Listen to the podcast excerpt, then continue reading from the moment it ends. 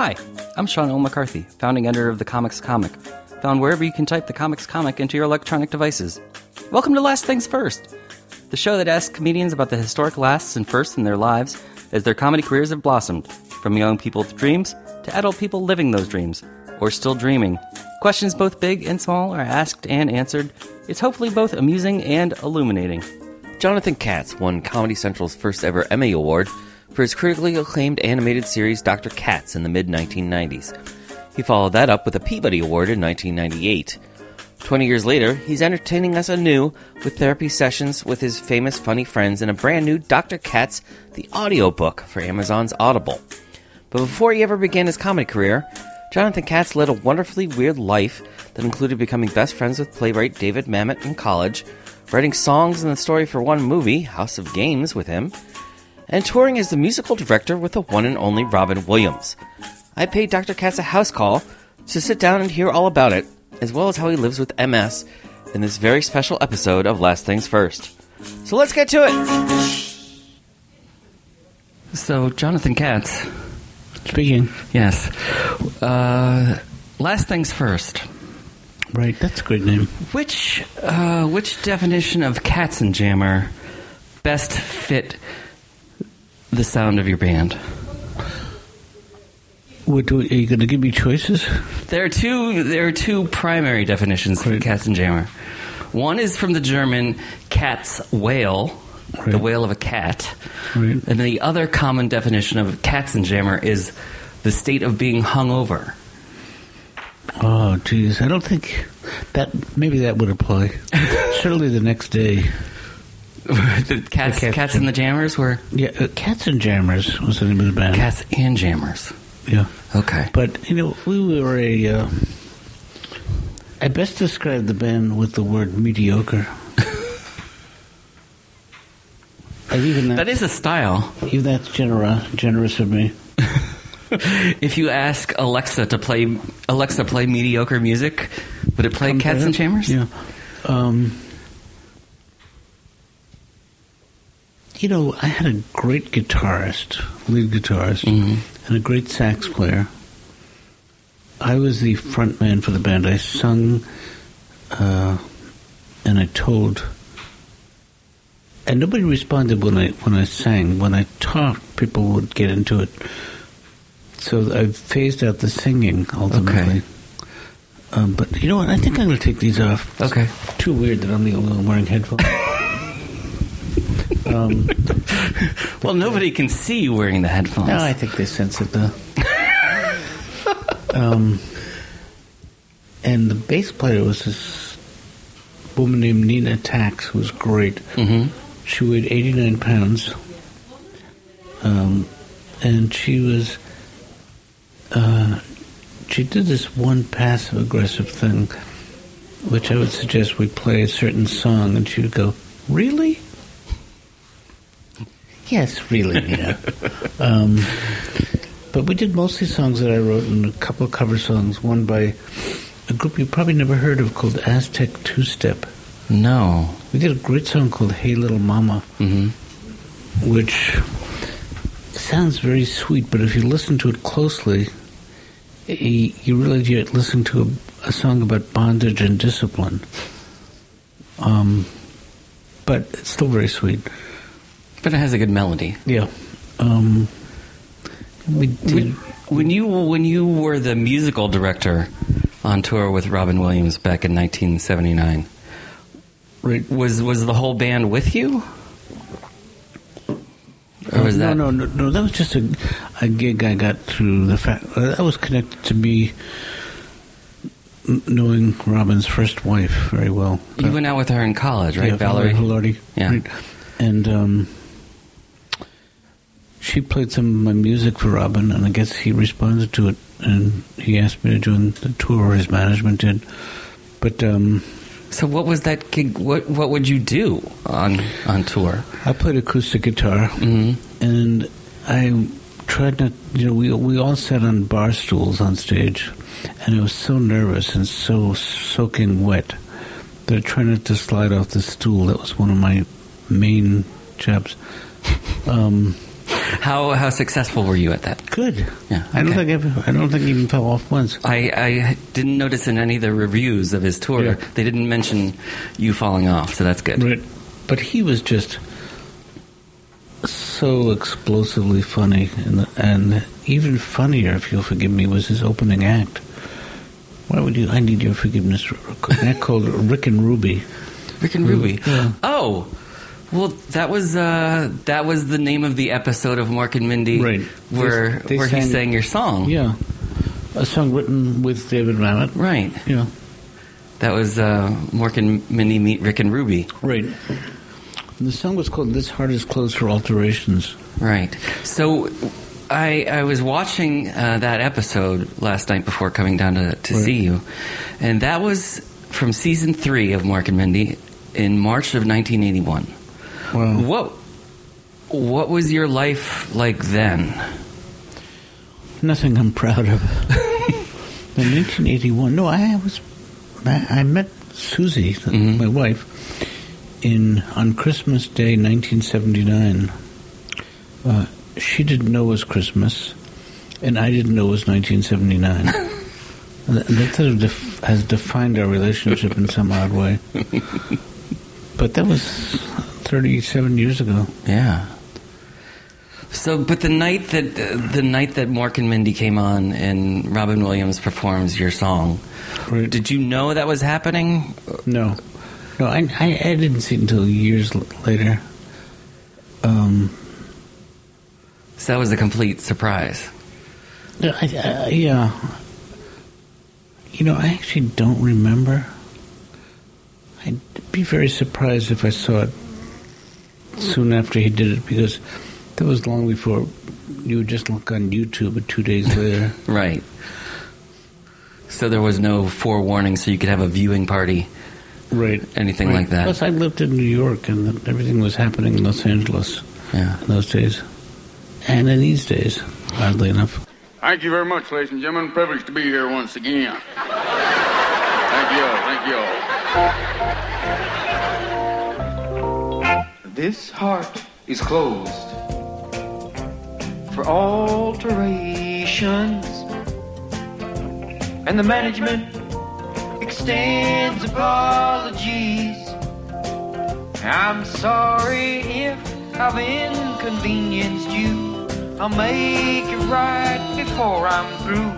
But for a little while, just bear with me. This heart is closed for alteration. So please excuse the rubble and debris. You see, I've reached a few decisions and I made a few revisions. I think we'll make a new man out of me. Gizbom,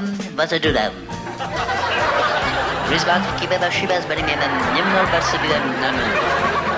Razbedevishvim, razbadivim bambarim adam nova.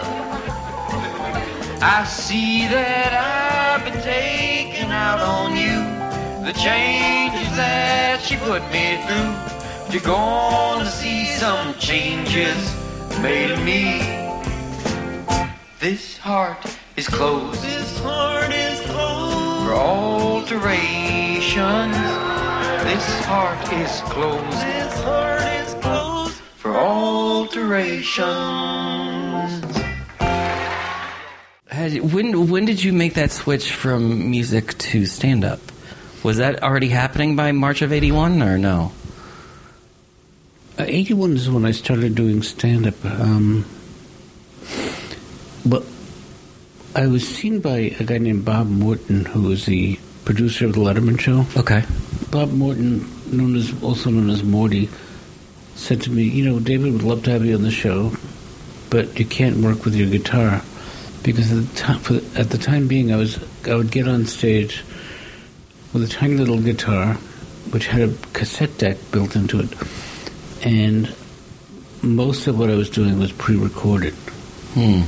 and I was considered a guitar act, even though I couldn't actually play the guitar that well. Um, Even though the guitar was was more of a prop for. yeah, but I, I was wearing the guitar and I'd push the button Mhm. that made it the tape play. And if you were in the audience, you would hear hear in my voice, without my lips moving, "Oh my God, who is that exquisite creature sitting over there? She wants me bad," um, and other things like that. But Where where would you perform in the early '80s? I guess um, I did the cabaret scene. Okay. And uh, oddly enough, I discovered not so long ago that one that my favorite cabaret was called. It was on 42nd and 9th Avenue. I forget the name of it, but the guy who ran it was Lewis Black. I had no idea. Oh yeah, the West End. Oh, the West, the West End Cafe. Right. Yeah, yeah. Um, and I met wonderful people. A woman named Jane Brecker, who was part of an improv group. Nancy Shane was part of that group. I might have made that up. No, I think she was. Yeah. Um, But that was that was more. Did that was that more comfortable for you, or just easier for you to play the cabarets than to try to get into Catch a Rising Star Oh, or, Yeah, I just or wasn't the comic strip? I, I wasn't. Didn't want people to assume that I was um, a comedian because I wasn't. So the music was was really what I was. I was share, splitting music and comedy, hmm almost 60-40 in favor of the music. Okay. And I had pre-recorded versions of of uh, Save the Last Dance, where I did all the backup vocals. Oh, nice. a song by Hoagy Carmichael called The Old Music Master. And I'm mentioning these because regardless of whether or not you want to use these in editing, I'm going to send you these things, Okay. especially if you re- ask me to. Yeah. Um, I did the locomotion. um, Come on, baby. yeah. And I did, I think, one of my biggest bits. I set it up like it was a political thing about how in the 60s was a turbulent time and there was one voice who, who stood above everyone else's voice in the country. Um, and all of a sudden you hear the musical intro to Walk Like a Man. um, That was that was above Yeah. all others. yeah, it's true. Your musical knowledge is astute. Oh, stop. Did you graduate from the cabaret scene, or or was that? I, I did it because I, then then somebody suggested I should try what I do at the Improv in New York, and how did that go? I think Silver Friedman was running that place, and I think she liked what I was doing. That was Bud's ex-wife, Yeah, right? Because she got that club in the divorce right. He got the kids, the house, in Hollywood. in Hollywood, right? Um, I don't, I don't know the terms. I did. I became friends with his daughter Zoe and his other daughter Beth for a while, and Bud, Bud, I got to meet later, many years later when I was working in L.A. on a TV show called Ink Oh, great! That was the one with Ted Danson and Right. Mary Steenburgen. Right. Was Zoe working at Comedy Central when you started the show, Mm, or did she? Dr. Katz, I'm not sure. Yeah. Or did she arrive there later? I think she may have arrived a little later. Okay. Yeah. Now, before I before we get to Dr. Katz, um, Uh, please don't let me forget to talk about the audio, audio book because I'm not a great salesman. oh, this is selling it. Oh yeah, right, right. I'm just not promo- Listening to you makes people want to listen to you more. Oh, thank you. Um, but before that, uh, I remember watching House of Games for the first time in college for a class, and uh, I did hope it not was- know. I did not It know. wasn't It, math. I think it was abnormal psychology. Really? Was Yeah. that really? That's interesting. yeah. Um, what was the initial? Because you're credited on the story with David. Right. What was the initial story that eventually developed into House of Games? It's so unlikely. initially, the working title for years was Massive Games. No, Mm-hmm. so that's too stupid. no, I, I think it was just had to do with David Mamet's fascination with con artists, Mm-hmm. And I wouldn't describe myself as being fascinated. I think I was a con artist, certainly in the world of table tennis, and also in, in billiards, but I also was often conned myself, and so was David. We, we would go to this place on 79th and Broadway, which is no longer a pool hall, hmm and there was just some people so good at making you think you're crazy not to play them with with a certain with a giving give, giving a very generous advantage. Right, the hustle. Yeah, right. But you learned that about uh, table tennis, ping pong as well, right? Yeah, yeah. Ping pong, I really had the edge. I, there was a time in the, well, let's see, let me, um, in the 70s, in the 80s, where I could walk into any room in America Mhm. and know if there was anyone there who could beat me. I was in, I would say I was in the top 25 players in the country for several years. And um, anyone who knows the game and is listening to this, please forgive me for exaggerating. Um, I was the New York State champion in 1964. Ask me what style I played. What style did you play? Defensive. That's my best ping pong joke. Um, Was the hustle of uh, of ping pong the same as as billiards, or well, let's say, I mean, do you play at all? uh, casually? Yeah. And do you remember what kind of racket you you played with? Was, it sandpaper, or did it have like a surface on Uh, it had no, it had a surface on it. it? Right. Um. Well, my my most effective hustle was, um, let- let's say, I would say to you, okay, I will give you uh, 15 points a head start in a game to 21. And during every point, I will recall some painful experience of my from my adolescence. Um, and people went for that. What they didn't know was that he wasn't really recalling. um, but, uh, and my second best hustle was there was a racket. At this point, I was living in, in the town of Douglaston, Long Island. Okay. And we had a ping pong table, and there was a we left a racket out in the sun, so it, was, it had a, like a rubber surface on it, but all the pips had melted, so it, it had no impact on the way when you hit the ball with it. No matter how you hit it, the ball would go up like ten feet in the air. Oh, So you couldn't put any spin on it. no, you couldn't control the ball. So most there were many people in New York who had been hustling me. So I'd bring that, I brought that racket to this club, Marty Reisman's place on 96th and Broadway, and I said, "You play with this racket, and I'll play you. I'll give you a 10 point advantage." And these guys thought I was dreaming, but they could not win a point from me. Huh.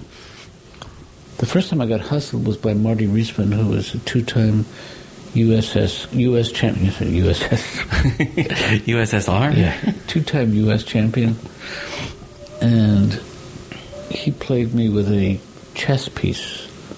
I was twelve. My mother brought me there, and he played me for money. He, Which chess piece, though? I think, I was his pawn. Um, you know, just Because if it's the king or queen, that's a longer it's longer, piece but than the pawn. yeah, it's longer, but it's not. It's a tiny surface. Yeah. He also could hit the ball with his foot, you know, or behind his back. Um, It's a, it's, a, it's a neat but very limited skill. yeah. I can't translate that to the outside world. Which which part are you talking about? Hitting the ball with a chess piece? Yeah. Or or hitting the ball with your foot? He made a living at it. You know, he traveled all over the world. Did you? How much money did you ever make? What was like the most amount? The most the most money I ever that you made came home with? playing legitimately Mm-hmm. was I won a tournament in Atlanta, Georgia, and I won enough money to take a bus back to New York. Two hundred bucks, and maybe get something to eat. Yeah. But I also took a bus from New York to California, eighty-seven hours on Greyhound, to play. I hope the, it stopped. Yeah, play, to play the U.S. Open. Okay. where I because I was I thought I had a shot at it, and I lost lost to a guy named Ralph Childs who I should have known I was in trouble because he held a racket with like a golf glove. Mm-hmm. I didn't know why, but he just was so much better than me. The glove should have been a tip off. Yeah, That's when you know they're serious. yeah, but it, is an amazing game, it's also it's a very zen game because you can't think of anything else when you're playing. Just it's, it's all immediate. Right. Unlike billiards, where you have a chance to think about what the stupid shot you're about to make. There's, there's math involved in billiards. Yeah. The geometry. angles. Yeah. Um, I remember in grade school uh, watching a, a Disney film with Donald Duck, and showed showed geometry with uh, with a pool table. Oh, really? Yeah, That's funny. yeah. I don't know why I remembered that and not all the things that they taught me. Did you see the? Uh, you watch this CNN show, The History of Comedy? I try not to. Well, there, there was an animation episode, Mhm. and I made a tiny appearance on it. and I felt badly about it, the size of the appearance. Then I remembered how much comedy there was long before I was alive. Oh, right. uh, how much animation uh, and how good it was. And since Dr. Katz has been a wonderful animation, but I was, I, and then I ended up being flattered to be part of it, part of the history of anything. Well, I feel yes. Well, I feel like the. I was just talking about this with my producer the other day. I feel like that show is not geared toward people in comedy. Right. That's geared toward the most casual Yeah. observer to give them the base overview of what comedy Yeah. was. But one of the people who um, narrates the show is a comedian named Wayne Federman. Do you know him? yeah. And he actually is able to talk about comedy and be funny at the same time, which is really hard. And he's able to do it. That's Your grandson has yeah. turned into a train. Yeah, that's the son of my grandson, James Otis Cherry. Is he in therapy yet? No, but but his parents, he's it's driving his parents nuts. But he's just at that age, you know, Yeah. where the funniest thing in the world is saying poop. What What was your attitude toward therapy when Dr. Katz came about? Did you have Um, an attitude about it? Well, I I think by the time that show aired, I had been in and out of therapy many times, and I, I, believed in. I was a believer in therapy. I also believe that it's an incredible scam, um, because no one actually gets better. But you know, there there are some people who benefit from therapy you know, it's to pay somebody really for the opportunity to talk about yourself is worth it for some people, including me for at some times in my life. Um, I think the best time to be in therapy is when you're a kid and all those childhood memories are still fresh. Joke number one. I don't know how long we've been talking, but that's that's a long way to go for without a joke. I used to get Did you Did you Did you see a therapist when you were a child? no, Okay. but I used to get picked on when I was a kid. So my uh, dad enrolled me in a martial arts class Okay. where I would get beat up in a more formal setting. With the uniforms. Two. Hold on. You know, I once did a show in, in Cambridge. Uh, mm-hmm. Jimmy Tingle, do you know him? Oh, right. He had a uh, club It's in Somerville. Yeah, Yeah. He had a great club. Mm-hmm. And I did a show called 70 Laughs. And I picked the number 70 because it was an hour show and I didn't want people to think I was a laugh a minute. Wait, does that work out? Maybe it was a longer show. Because it would be more than a laugh a minute. Right. Maybe it was an hour and a half. Hmm. That would have been. Did you count them out in that show? No. Oh. So you just you just trusted Yeah. the audience. I didn't want Show that you- pressure, you know.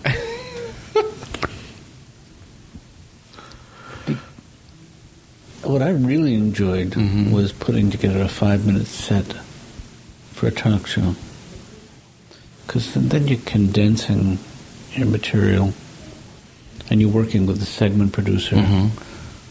Um, on Dr. Katz, the audiobook, I am both the host of a little talk show called Therapy, and the, and the segment producer.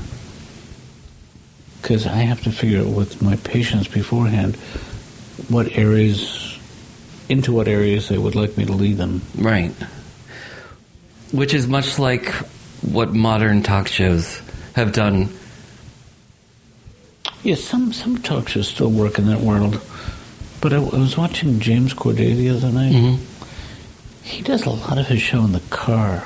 Oh, right. singing. Yeah. and he's wonderful. I, um, And they don't even go and get coffee. No. um, but Conan's format is pretty traditional, as is. Does Seth Meyers do a monologue? Uh, n- no, he d- he does it from the desk. Yeah. Um, But it always it always fascinated me when I would watch stand up comedians on talk shows, Yeah. and they were sitting at the panel, not not Right. performing their set, but even though they were sitting at the panel, they were getting set up for their jokes. and you you Which- were conscious of that as a kid. With the comedians that I knew, Yeah. I knew that they were just doing the jokes that I Yeah. would hear on the albums. Yeah, that's pretty perceptive of you as a kid. But but that was kind of the formula for Dr. Katz too, right? Well, the comedians would do their act, but Yeah, but, but- said it but- but as if they were talking just to you. Yeah, but that's not how it started. It started as though um, we learned to do that formula mm-hmm. soon, but it started as me actually thinking that I could draw something funny out of people as their therapist. I was so nothing could be further from the truth. I got people so down. They came down to my energy level. They got sad. They told me their actual problems. I couldn't do anything about it. One woman cried. One guy felt a little bit better. And then Tom Snyder, who was the co-creator of that show, With the Squigglevision. well, that's just one of his contributions. He directed the uh, the animation, um, the actors, but um, he realized it would be better to have my patients do their act and to bring in all the people who work for me. He had a big company that made educational software, and we had some, something like thirty people in the studio room, but they couldn't. Be, they didn't bleed onto the mic, but the patient could hear their laughter. So it felt more like they were performing. Okay. Um, For doing the audio book, though, you you probably didn't have no, we don't have the crew no, because we you're don't. animating, so there's no. Yeah, and there's no it- need for those it's people. a very odd experience for a lot of comedians because there is no audience except me and the guy who edits the show is listening Mm-hmm. to a guy named Rob Lynch. Not to be confused with Ron Lynch, the comedian. Although everyone does, including me. Um, Did they both have mustaches? let me make a call. Um, Right. That, that's a, that's more of a day to day decision. um, But when you're recording the audiobook, that's a much different scenario. Not just because it's 20 years later, but also Right. since you're not animating it. Right. Except for two specials that are on the audiobook recorded, one in San Francisco Mm. in front of a live audience, and one in LA in front of a live audience. How I've I know you've done it at other festivals too with Yeah. live audiences. How does that ch- how, does that change everything when you have them Oh, in everything. front of you in person with hundreds, nay thousands? Yeah, I have to. I have to reassure the patient that nothing leaves this room, even though there's, they're surrounded by many Right. people in the audience.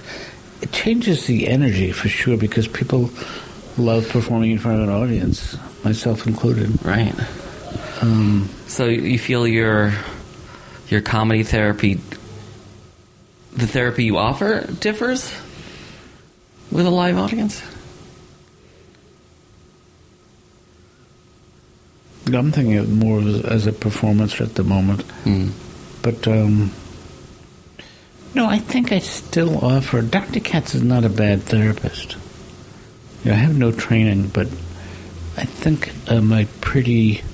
I understand the the the human, Mhm. although I would say, because I'm a New Yorker, I would say the human condition. Um, Human. I understand a lot about marriage and childhood and I'm so fucking smart I could plots. um,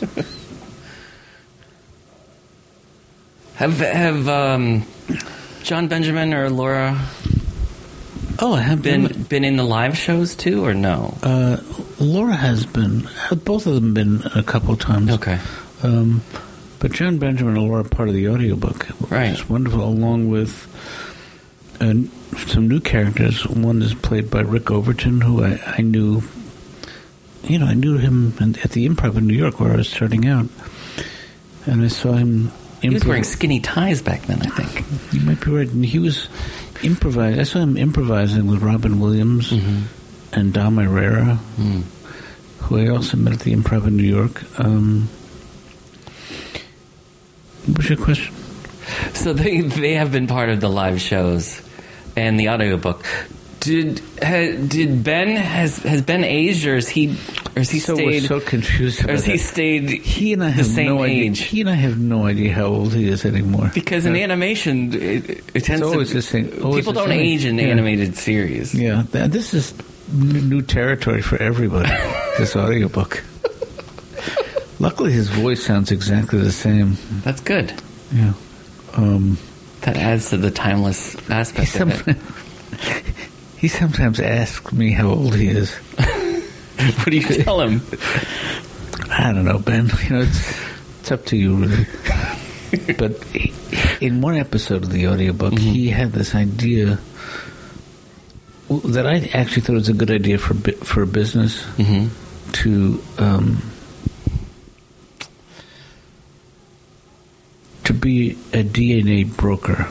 You know, he rather than if you wanted your DNA tested, let him handle it. You know, because he can make you and him a lot of money. Ah, So I became a client of his in that Okay. episode, as did Laura. Until Laura pointed out that this, you know, it's just a scam. You know, first of all, you're still getting hustled yeah. after all these years. Yeah, you're still getting don't hustled. learn by Mm. both of them, by Laura as well. But Ben is superb uh, at playing me. Are there are there oh, Oh, in one more episode, he, he said to Dad, you know, we, we, you know, you're not getting any younger, and I think it's time that you moved out. So it sounds so unkind, but it does. he did provide Ungrateful. Yeah, he did offer a certain kind of logic behind that, but uh, I forget what that was. Now, will the audiobook will that be able to be submitted for a Grammy? Yes. Because you already have an Emmy Yep. and you have a Peabody, Right. so you could get a peg. And I also have a. There's the EGOT, but you could get a peg. what, what is the peg? Peabody, Emmy, Grammy. Oh, peg. Oh, oh, like a trifecta. Yeah. I also have the Cable Ace Award. You can buy, Oh. you can buy on eBay for thirty bucks. Well, that was before they let the cable networks into the Emmys. They had Right. to have their That's own. right. That's right. why they had the Cable Yeah. Ace Awards because they had to have their own. They weren't allowed in the Emmys for a while. And Tom Snyder both have a Nova. What's the? Is that animated? No, it's still producing. Oh, Some okay. kind of Producers Guild Award. Hmm. But the Emmy is the best, and I have Better than the Peabody?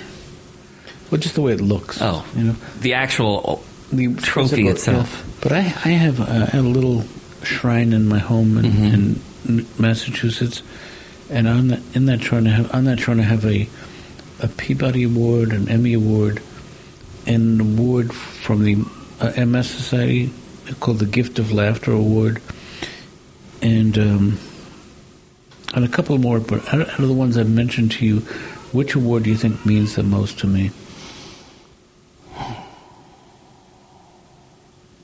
Well, you had just said into the microphone that you love the Emmy the most, but the way you phrased the preambles of this question, I want to say the gift of laughter trophy. No, it's the Emmy because I'm an asshole like everybody else. when you when you won the Emmy, we'll get to the MS in a second. Yeah. I mean, it's it's not going anywhere, right? Right. No. Okay. Um, it's progressing as we talk. uh, that was Comedy Central's first Yeah. Emmy. Did you know that at the time when you were accepting the award? Did you I know? knew it because um, the woman who told me about it knew it. Mhm. Um, this It was a fun fact. yeah, Marianne Minster was her, is her name. Okay. Had the had had the um, symptoms of MS already I come I- come I to pass by then, or No, I was asymptomatic. I was diagnosed in '97, okay? and I was asymptomatic for till about the year 2000, Okay. 1999 maybe. Right, because when I I watched the video of your Peabody acceptance, and you know, you weren't showing any signs then. In There is 1998, a, a video. there's a video no. of that. Yeah, Oh, really? Uh, where did you find it on YouTube? yeah. I've seen the Emmy Award. It's it's on the page that has the citation on the Peabody Awards Oh. website. Hmm. Yeah. So you and Tom both accepted. Oh, really? Yeah. That that night, the first celebrity I bumped into at the Peabody Award was Arnold Schwarzenegger, Mm. And I walked up and I said, I shook his hand and I said, "Thank you so much for um, for being so strong." I didn't know what to say. That's as good as anything. Yeah. Yeah. Um, when you did start showing signs, did you? I, I know that at the time, Richard Pryor was already in a wheelchair Right. from MS. Did did you did you think about him at the time, or did you think about other people with MS? I didn't. You know, I did. or I, were you just- I thought about other people in with disabilities. I used. I was very fond of my the way my body worked. You know, I was a fast runner. Um, I was a tennis player. You know, I was, I was an athlete. But the thing I really enjoyed was being graceful. Mm, Um, but being able to saunter. Yeah, yeah. Um, the other thing that's happened with MS is it me- has messed with my eyes. It's, it's going to look like a trick, but if you watch my eyes, do you see what they do? They start to go to the outside. Yeah, they're not working together. Yeah. Like if I want to see just one of you, Mm-hmm. I have to close one eye. Okay. Oh, there you are. But um, it's called nuclear ophthalmic plegia. Hmm. I've never remembered it before. Thank But, you for um, remembering it now. Yeah. We didn't even have to make Yeah. an edit. But that prevented me from driving. I haven't driven a car in, in seven years. But if you want a lift to the train station, Mhm. I'm your guy. no, every time a doctor tell, I see a doctor who looks at my eyes, I always offer them a lift home just to see how, if they mean it that I shouldn't be driving. Right. And nobody's taken me up on it yet. Hmm. I could be the one. Yep. In unrelated news. No, I was trying to do the announcement of your demise. Where, where do you live in, in New York? I live in Astoria, Queens. Right. I know that portion. I used to. I went to Bayside High, Okay. um, as did Andy Kindler. Um, So then, what drew you to to Boston slash Newton? my wife grew up there. Okay. Our home now is about four blocks away from where she grew up. No one, we don't know the people living in that house anymore, Hmm. but we still feel like we have a right to go in. That is that is something that's Yeah. pretty common. Yeah, have you ever done that? Gone? Have you? Well, did you I- move as a kid a lot? Not a lot, no. So I think I've just gone by. I have I haven't gotten the nerve to actually go Yeah. try, ask to go in. Well, my sister, who lives in Puerto Rico, Mhm. she and I went on a tour of all my previous homes Mhm. and her And hers. Um, I would hope. Yeah, and this same was, and we would be re- being recorded by NPR while we did this, Oh, okay. and I was trying to make a show for NPR having to do with looking for my mother's voice, which I miss, and I, um, but apparently not that much because my sister and I ended up look, looking at every apartment or house. We lived in Sheepshead Bay. We lived in on the Upper West Side, the Upper East Side, uh, West 78th, East 90th. Um, one place we went to, was your family in trouble? yes. Why were they moving so often? Well, we we wondered that. Part of that had to do with the fact that they were both communists, Mm. and they were in fact um, subpoenaed by the House Un-American Activities Committee. But I'm not sure that's why they moved so much. I think Well, my last name is McCarthy, so even though I'm not Oh, even though I'm not related, I feel duty go bound. right now. I feel duty bound to apologize Oh my God! on behalf of McCarthyism. Well, your style is much nicer. Although I don't have, uh, oh, yeah, I have McCarthyism, and you have Katz Katzenjammer, Yeah, is the cat's wail. right. But you know, we used to joke about my father owing a lot of money on a video. That's why we kept moving. But um, I'm not sure exactly why. I think he was also he went from being a communist to being slightly upwardly mobile. Hmm. Got better jobs. And then after my mother died, my dad discovered he really loved rich women, which is very uncommunist like. Yeah. And he married a a woman who was the heir to the Bloomingdale fortune, Really? lived on her estate.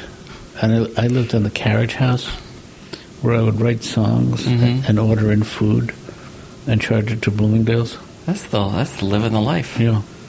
I ran up a bill of about $2,000 at a pizza place when I moved out. I never paid it. Um, I'm glad you didn't. We didn't mention the place. yeah. So you, I'll, let, I'll let you ask the questions. So, uh, so having lived with multiple sclerosis for two decades now, And I'm not an easy guy to live with. no, Okay. um, and MS doesn't pay the rent. Right. Do you do you feel do you feel like you've adjusted to it, or is it or is it still an ongoing process? I I feel like I'm managing the illness. Mhm. Um, I have too many doctors in my life. That's the one thing about. I think that's just the nature of aging. Even if I didn't have MS, um, I have a vascular specialist in my life. Okay, I never wanted that. no, I'm not sure what she does actually, but um, there are not a lot. She told me there are only four of her in the country, and she was she's a quadruplet. yeah, and she was a really eccentric woman, very funny. And I was trying to remember with my wife, what was something odd happened to her the day I met her, and my wife remembered she'd just fallen on her head. Anyway, That's an unfortunate circumstance Yeah. for your vascular specialist. yeah, I hope she went through the concussion protocols. yeah, I'm sure. Um, Did it? Did it? Um, did it make making this audiobook more of a priority for you? Your health, well, wanting to accomplish this. I, I don't know if I'd put it that way, but it certainly is a great gig for a guy in my condition. I I don't really, you know, I'm much more. I would love to be play a bad guy in a movie, Mm. which a lot of comedians say, but I actually mean it. Um, Have you mentioned this to David? yeah, Has he? hasn't written the part yet. Hmm. But um, but I did remember when I worked on I worked on a TV show with Ted Danson after Ink. called Help Me Help You. Mm, I don't remember that one at all. Yeah, it had a very short life. And Mhm. He played a shrink, and I was another played another shrink, and there were a bunch of people playing shrinks. And he said to me after the episode I shot, he said, "Boy, you're a really expensive hire." Because I had I had a certain quote that needed to get Mhm. paid, and then they had to fly me out for Newt, from Newton, Mass. Mhm. Put me up in a hotel for ten days for a day's work, um, and it wasn't that good. But uh, You are expensive, yeah. but you're worth it. Oh, stop, stop. So okay, so the the bad guy, that's a gig that's still on Yeah. the table. Yeah.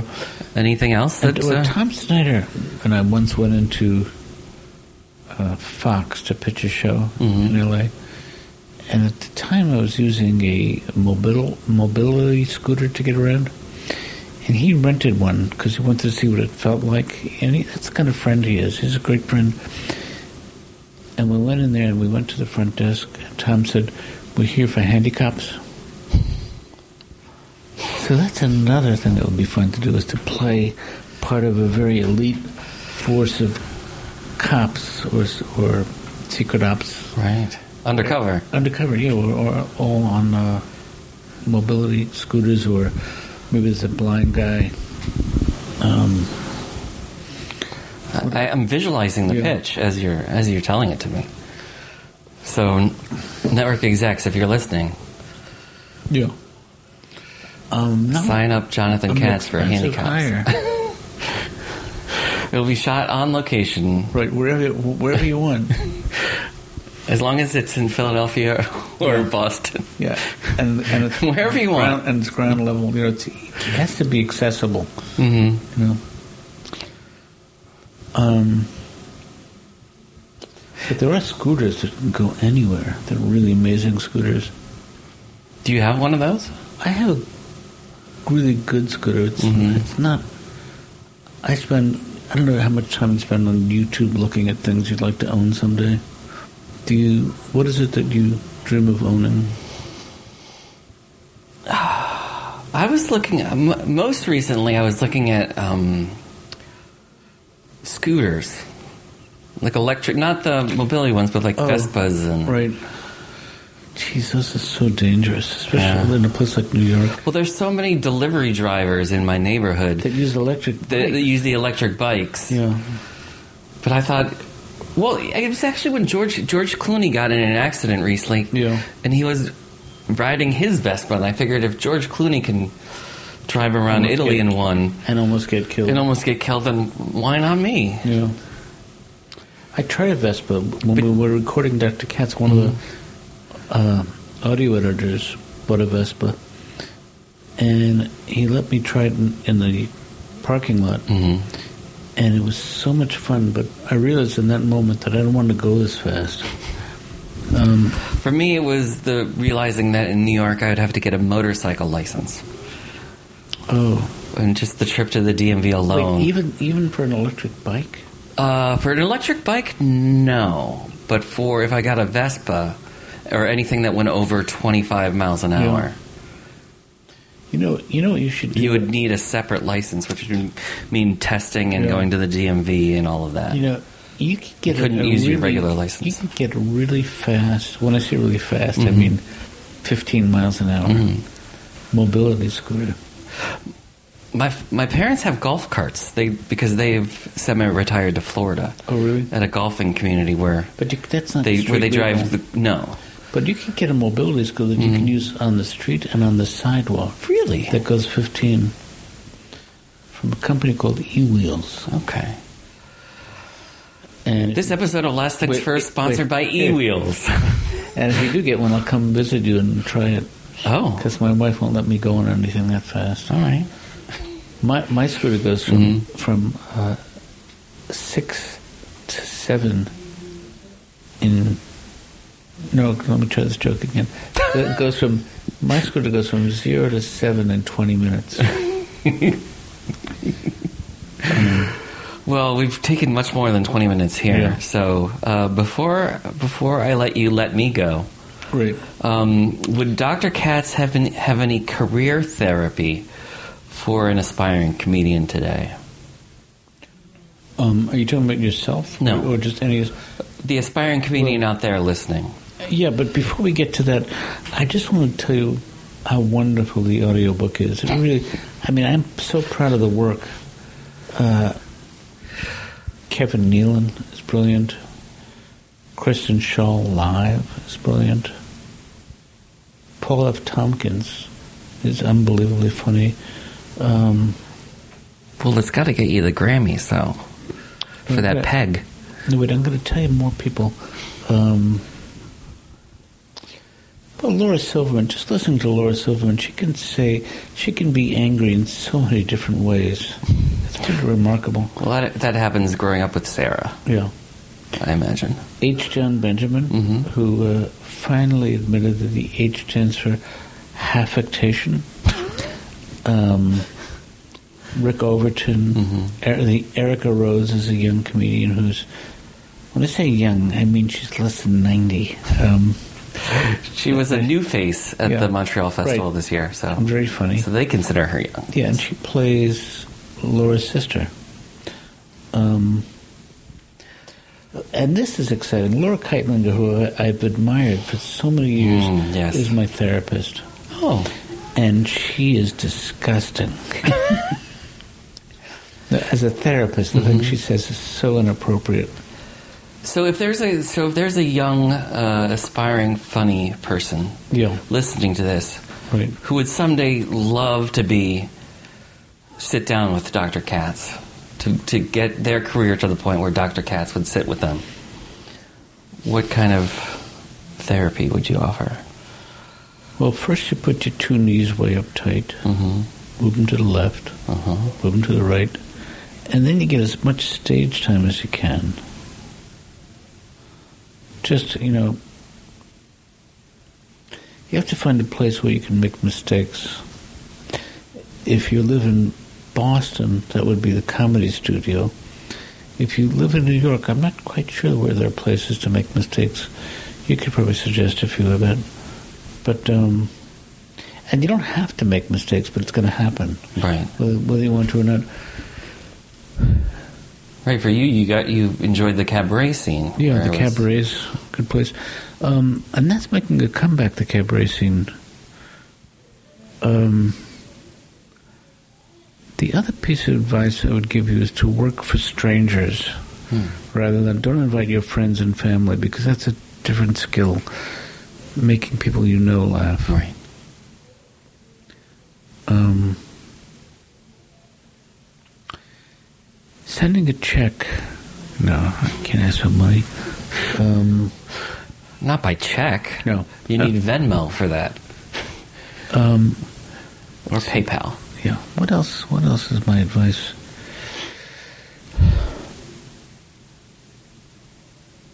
I don't know. Oh, you have to document any funny idea you have. Anything that you think, even if you think it's a crazy idea, document it. Leave yourself a message on your phone. Write it down. But that's the best advice I ever got from a woman named Carol Siskind. You should write that down if I would say something funny to her. Mm-hmm. Never occurred to me. Yeah, otherwise that, that funny thought, that funny saying Yeah. just goes out into Right. the ether. And try to keep the material personal, or make it. M- m- the most personal stuff is probably the most. probably the funniest stuff.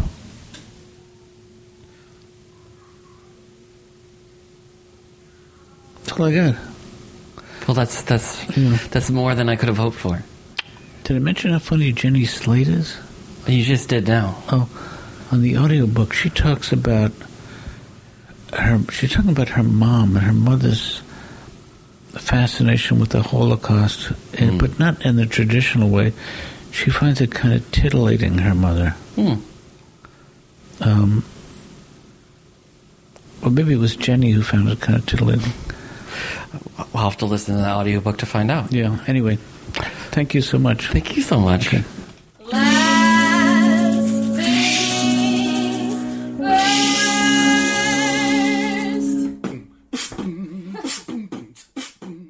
This episode of the Comics Comic Presents Last Things First was produced by Alex Brazell at Showbiz Studios. The music by Camille Harris and Shockwave, logo by Giggle Chick. Please check out my website, thecomicscomic.com, for more interviews, reviews, and comedy news. Become a paid subscriber at patreon.com. I'm your host, Sean. McCarthy. Thanks for listening.